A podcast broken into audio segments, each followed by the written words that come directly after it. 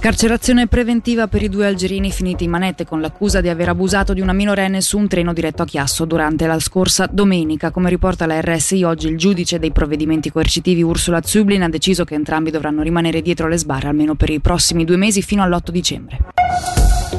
A causa del cantiere della galleria ferroviaria di base del Ceneri è emersa la presenza di sostanze nocive nelle acque di falda nei comuni di Capriasca e di Sant'Antonino. A Chiasso inoltre le concentrazioni rilevate sarebbero superiori al consentito. Comunicarlo congiuntamente il DSS e il DT rifacendosi a due rapporti pubblicati oggi.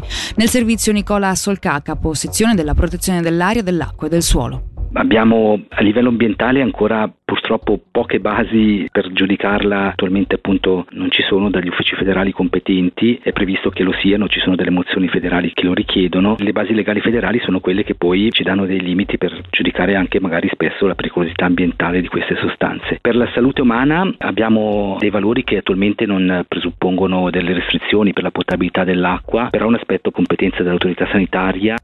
Per quanto riguarda i risultati della qualità delle acque di falda nel comune di Sant'Antonino, da noi raggiunta la sindaca Simona Zinicher rileva come abbia appreso della, dalla stampa della presunta responsabilità del cantiere della galleria di base del Ceneri nella presenza di sostanze nelle acque di falda, acque che, come ha tenuto a specificare, è del tutto potabile. Questo l'abbiamo appreso anche noi dalla stampa e dal comunicato stampa nero su bianco che i valori riscontrati potrebbero essere, tra l'altro non tutti i valori ma alcuni valori potrebbero essere riconducibili ai due tunnel. Noi al momento non ci siamo ancora mossi verso le ferrovie. Intendete farlo? Incontrarli. Sì, vorremmo incontrarli per capire anche con loro come muoverci e come continuare assieme un, un percorso che possa far rientrare questi valori in quelle che saranno poi le normative probabilmente applicate a partire dal 2026. Si è tenuto oggi all'HAC di Lugano il convegno Design for All, una giornata di studio per un approccio che pensi a spazi, prodotti e servizi in modo accessibile alle persone con handicap. Il convegno è frutto del lavoro del Centro di Competenza Svizzero Design for All, pro- progetto lanciato nel 2021 a Giubiasco e promosso anche da Berna. Oggi al convegno presenti anche esperti da tutta Europa, architetti, ricercatori e imprenditori a confronto sull'abbattimento delle barriere architettoniche e non solo. Una prima in Ticino di cui ci parla il direttore di inclusione handicap Ticino Marzio Pro- Proietti.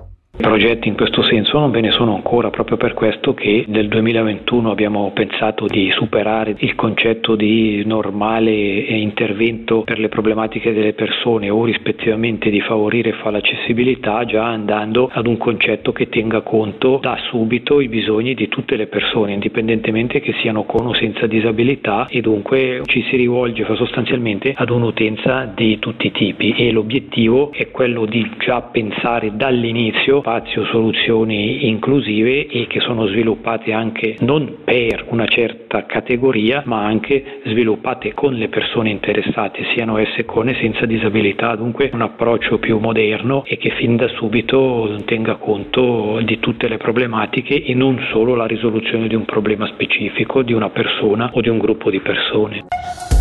Siamo allo sport con l'hockey e il colpo di scena in casa bianco-blu, in attesa di capire se Haim torni do- dopo aver inseguito invano il sogno della NHL. Dal Nord America torna Alex Formenton, il canadese che la scorsa stagione ha brillato alla Spengler e che con l'Ambria ha giocato 22 partite mettendo a segno 10 gol e 3 assist, ha firmato fino al 31 dicembre con l'opzione di prolungare. Sentiamo il perché del suo ritorno in Leventina dal DS Paolo Duca, intervistato da Angelo Chielli. Cercavamo un centro che potesse giocare anche all'Ara, però abbiamo sempre eh, mantenuto un contatto con Alex con la speranza anche per lui che la situazione si sbloccasse. Fino adesso non si è sbloccata, i camp sono finiti, l'NCL è cominciata e lui ha voglia di, di, di giocare e di allenarsi con una squadra e quindi ha riaperto la porta all'Europa 5-6 giorni fa e, in fretta abbiamo trovato un accordo. Sappiamo che comunque è un giocatore speciale nella sua posizione, una ala veloce con un potenziale offensivo oltre, oltre la media e ci aspettiamo che possa darci eh, una gran mano proprio in quel reparto. La situazione legata ad AIM può far sognare ancora di più i tifosi dell'Ambrì?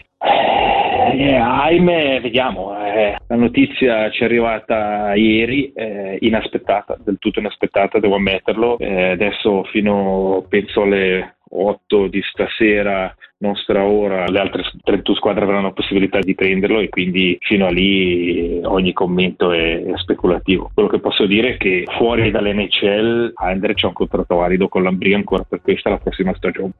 Questa era l'ultima notizia per il momento e mentre l'informazione torna alle 19 con il notiziario ne approfittiamo per ricordarvi che poco dopo la fine della puntata di 091, poco dopo il notiziario delle 19 appunto andrà in onda lo speciale elezioni di avvicinamento alle elezioni federali del 22 ottobre questa sera con l'intervista integrale dedicata a Jacques Ducry, candidato al Consiglio degli Stati numero 11 per la lista Costituzione Radicale.